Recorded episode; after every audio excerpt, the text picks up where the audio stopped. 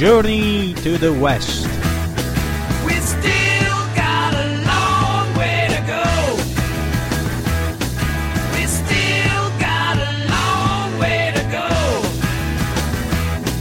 We all got a long way to go. Benvenuti cari amici viaggiatori di Samba Radio, questa è la settima puntata di Journey to the West.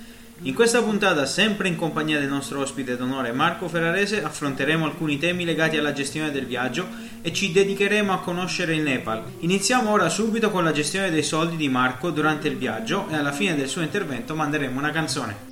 Allora, innanzitutto diciamo che io prima di partire ho un, eh, più o meno un budget della mia spesa completa di tutto il viaggio. Eh, certi mi dicono che i miei costi sono ridicoli, eh, io riesco a cavarmela con poco, cos- che devo anche pagare parzialmente le, le spese a Kit che non solo mi segue come ragazza ma è la mia videografa, cioè fa, fa le foto, cioè, quindi insomma devo, devo fare un po' il, il capo diciamo. Praticamente eh, io eh, viaggio con una carta PostePay che eh, o potreste usare qualsiasi tipo di carta prepagata per il fatto che ha un limite, quindi eh, se viene rubata, nel senso voi la bloccate e se, se vi rubano dei soldi non sono troppi soldi eh, e sono facilmente rimpiazzabili. Generalmente la carta di credito prepagata è ottima per pagare nei posti dove si può usare la carta come ristoranti o altri posti dove fate praticamente il pagamento a, a, a scorrimento con la carta. Per il bancomat è un po' eh, peggio perché ha dei costi alti di transazione. Per ovviare a, a questo io uso un conto bancario italiano con cui ho una spesa fissa di ritiro di 2 euro più il 2%.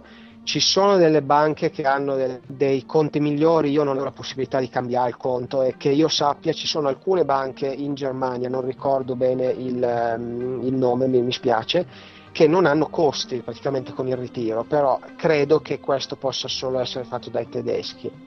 In più, a parte questo, eh, ovviamente io ritiro del, del, contante una volta ogni 15-20 giorni e eh, distribuisco il mio contante che ovviamente viene automaticamente convertito, lo distribuisco eh, in, in, varie parti del, del, mio bagaglio. Ho una money belt dove generalmente porto le carte di credito e la maggior parte dei soldi che sta sempre a contatto con le mie parti intime, quindi nel, nel, senso per arrivare lì deve proprio essere una situazione di estremo pericolo o meretricio che nel caso non mi, non mi capita perché viaggio con la mia ragazza. Poi eh, nascondo sempre una riserva di soldi eh, un po' in uno dei... io ho uno zaino dove metto qualcosa lì, eh, non troppo perché quello zaino generalmente lo imbarco spesso anche nei, nei bus eccetera quindi proprio metto pochissimo e poi ho una, una borsetta, uno zainettino dove ho eh, l'elettronica, generalmente il computer e un paio di altre cose e lì posso mettere un po' di, eh, di extra. Considerando che siamo in due, generalmente dividiamo i soldi per due, fa la, di, fa la distribuzione. E niente, la carta di credito comunque è una buona opzione di backup perché se perdete i soldi o altro diciamo che funziona un po' come un'assicurazione, cioè potete sempre ritirare.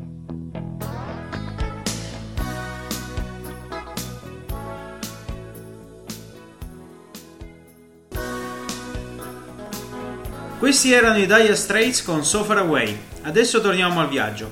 Bene Marco, parliamo del Nepal. Ci sei arrivato dopo l'India, sei andato al campo base di Annapurna. Raccontaci un po' questo tuo tragitto dall'India appunto al campo base di Annapurna e come ti è sembrato il Nepal durante il tuo viaggio.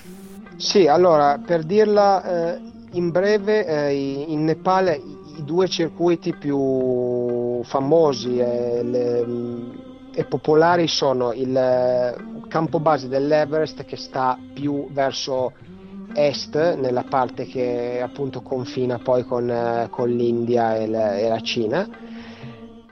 e l'Annapurna Base Camp che sta al centro del, del, paese. Praticamente si può fare il circuito che gira attorno a quest'area di Annapurna che è una montagna, appunto, sesta montagna più alta del mondo. Praticamente il trekking che ho fatto io parte dai, dai dintorni di, di, Pokhara, che è la, è la seconda città del Nepal in termini turistici e in termini di, di dimensioni.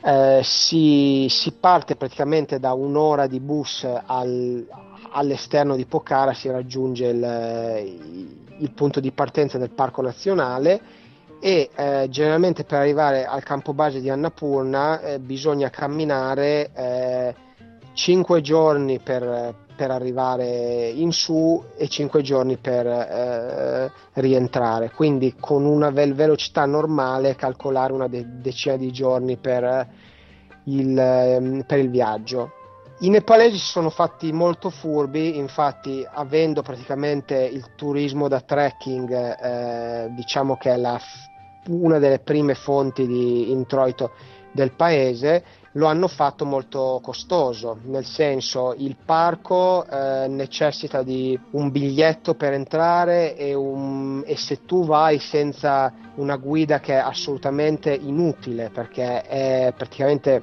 il percorso è super battuto, ci sono delle scale ovunque, cioè si va su tranquillamente senza nessun bisogno di una guida. L'unica cosa che può essere utile è, un, è una persona che porti l- la tua roba, insomma, il tuo zaino, però io l'ho fatto da me, insomma, risparmiando parecchi soldi al giorno eh, praticamente eh, l'ingresso e il permesso per il trekking individuale esce come una cinquantina di dollari e la cosa che è molto fastidiosa è che eh, durante il percorso qualsiasi cosa nelle, nelle, mh, nei rifugi che si trovano perché si, si dorme generalmente in, in queste mh, le, le chiamano tea houses diciamo praticamente i letti costano poco, un centinaio di rupie che sono poco più di un euro, ma il cibo ha, de- ha dei prezzi abbastanza spropositati che sono anche 10-15 volte di più di quello che si pagano a Pokhara o a Kathmandu, cioè quindi se tu paghi un piatto di dal bat che è il riso con lenticchie, che è il cibo normale nepalese se ti costerebbe 50 centesimi di euro ti costa 5 euro quando sei sul, sulla montagna. Quindi questo eh, diventa un po' costoso. Eh, noi abbiamo cer- cercato di farlo in maniera economica dividendo i pasti dividendo le cene facendo il tutto così e ce l'abbiamo fatta a fare questo viaggio con poco più di un centinaio di euro in due che voi potreste dirmi, ah, costa molto poco, sì, costa molto poco secondo la visione di un europeo, secondo i costi del Nepal che sono relativamente bassi, cioè questi ci fanno una grande cresta.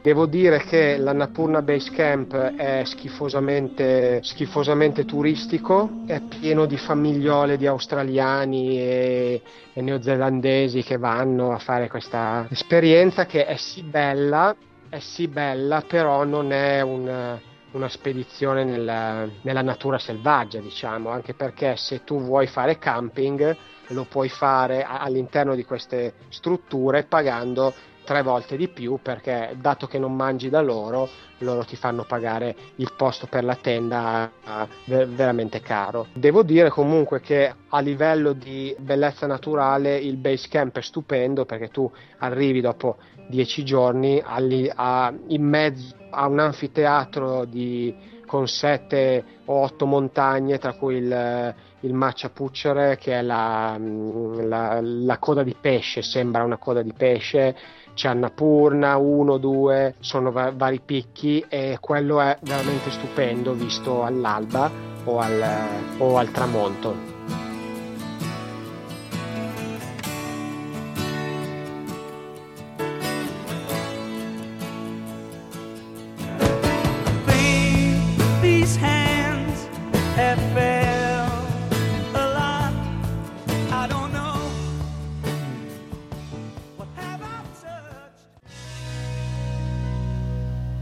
Bene, questi erano gli Who con Too Much of Anything, ultimo intervento di questa serata.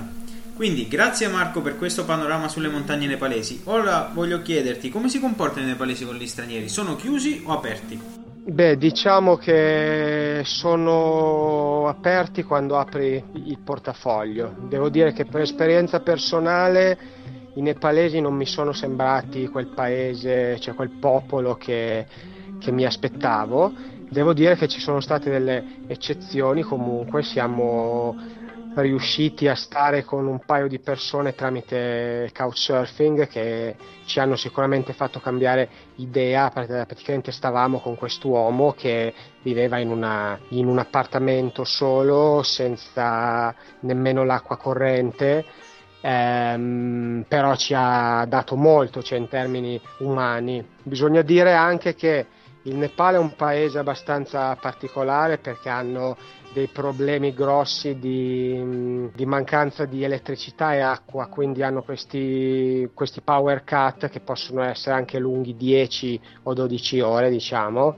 e quindi posso anche capire che abbiano questo desiderio di fare più soldi, insomma, per vivere meglio, però ho notato che è stato difficile creare un rapporto abbastanza più facile in India con i nepalesi se non c'era proprio di mezzo il soldo, diciamo. Bene, io ringrazio Marco per questo interessante panorama sul Nepal e sulle sue avventure in viaggio. Lo ringrazio ancora e do l'appuntamento a tutti voi a giovedì prossimo con la puntata numero 8 di Journey to the West dedicata al Bangladesh. Ciao!